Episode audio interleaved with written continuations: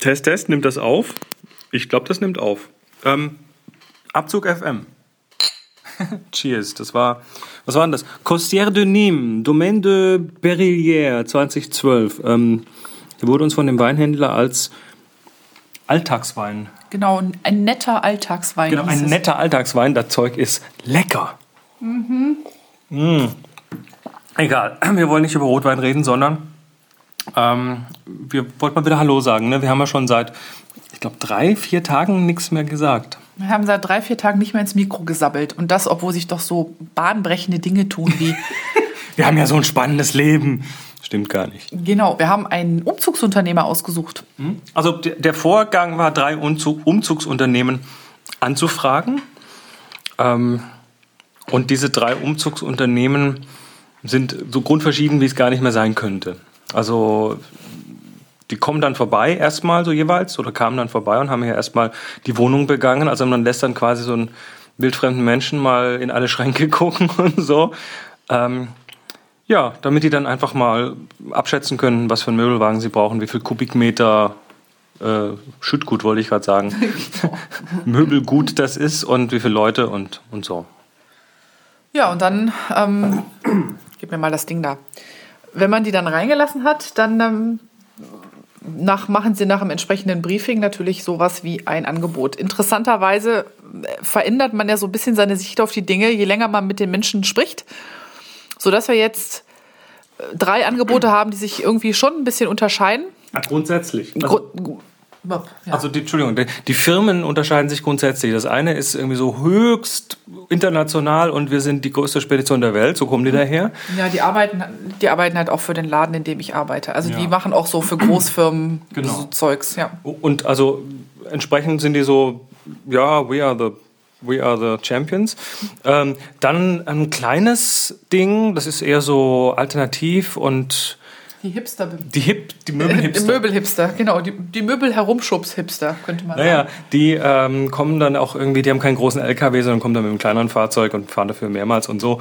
Ähm, und dann zwischendrin. Dann haben wir die eine, Schreibmaschinenfirma. Die Firma, da, da, da habe ich angerufen, um mal jemand für ein Angebot irgendwie zu bestellen und hörte im Hintergrund tatsächlich eine Schreibmaschine also so tick, tick, tick. So. Das hast du aber schon mal erzählt. Habe ich das hier schon mal erzählt? Mhm. Ich weiß, ja, gut. Also auf jeden Fall, das waren die mit der Schreibmaschine und ähm, ja, die kamen noch alle drei, haben sich das angeguckt. Das, das, ähm, mit der, das Unternehmen mit der dicken Hose hat auch das teuerste Angebot abgegeben. Die Hipster haben auch das kleinste Angebot abgegeben und die mit der Schreibmaschine waren irgendwo so mittendrin. Mhm. Was ich vor allen Dingen charmant finde, es gibt ja so verschiedene Modelle beim, beim Umzugsunternehmer ähm, beauftragen jemand, der so für die Firma umzieht und der das Ganze überhaupt nicht bezahlen muss, weil die Firma sagt, ähm, ich will dich, ich zahle auch deinen Umzug, der kriegt ja in der Regel so den rundum sorglos Tarif. Ähm, wir packen alles ein, wir packen alles aus, du kümmerst dich um nichts und die Firma zahlt einen Haufen Geld. Be Betonung liegt auf einen Haufen Geld. Auf einen Haufen Geld. Haufen meint einen Haufen. Und ähm, wir haben dann so verschiedene Module durchexerziert also der, der, der Hipsterladen, der hat so keinen Ein- und Auspackservice. Da ist es im Grunde so, man packt alles, wie man das so kennt, aus Studiezeiten. Und die kommen, räumen das Zeug in den Lasterkarren das rüber und stellen es wieder irgendwo in die Wohnung. Ende. Und dann gibt es den, den Service, wir packen alles ein und aus, was einen Haufen Geld kostet.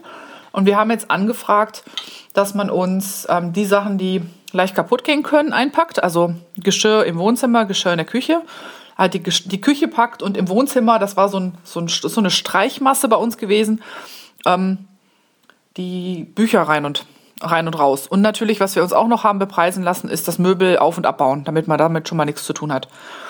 Und ähm, was wir halt immer nicht bedacht haben, ist, dass man natürlich auch den Service kriegen kann, die packen das Zeug ein und man selber packt es aus. Mhm.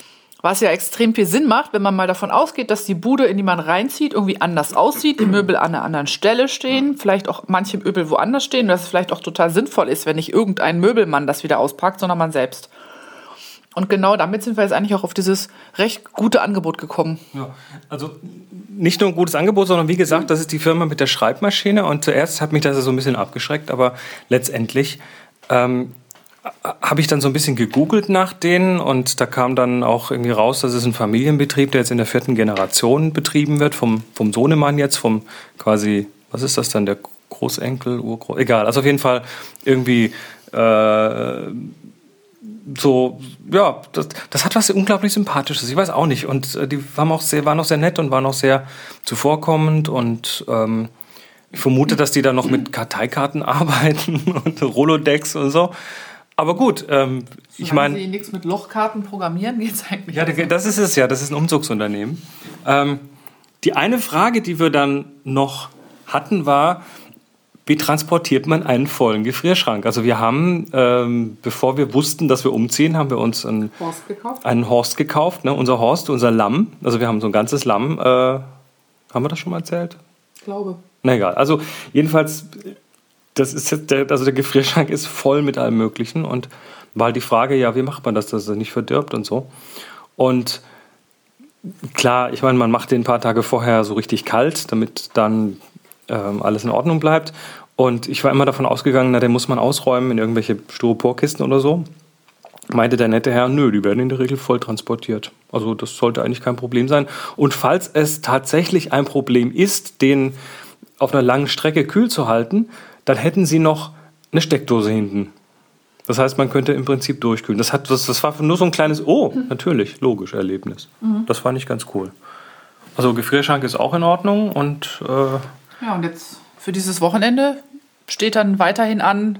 Also ich habe in solchen Phasen telefoniert man ja auch immer viel mit Eltern und muss denen immer erzählen, wo man gerade so steht. Und ich habe, als ich mit meiner Mutter telefoniert habe, gesagt, ich habe eigentlich vor, nichts einzupacken, was nicht wenigstens einmal durch meine Hände gegangen ist und den Test bestanden hat, ob es bleiben darf.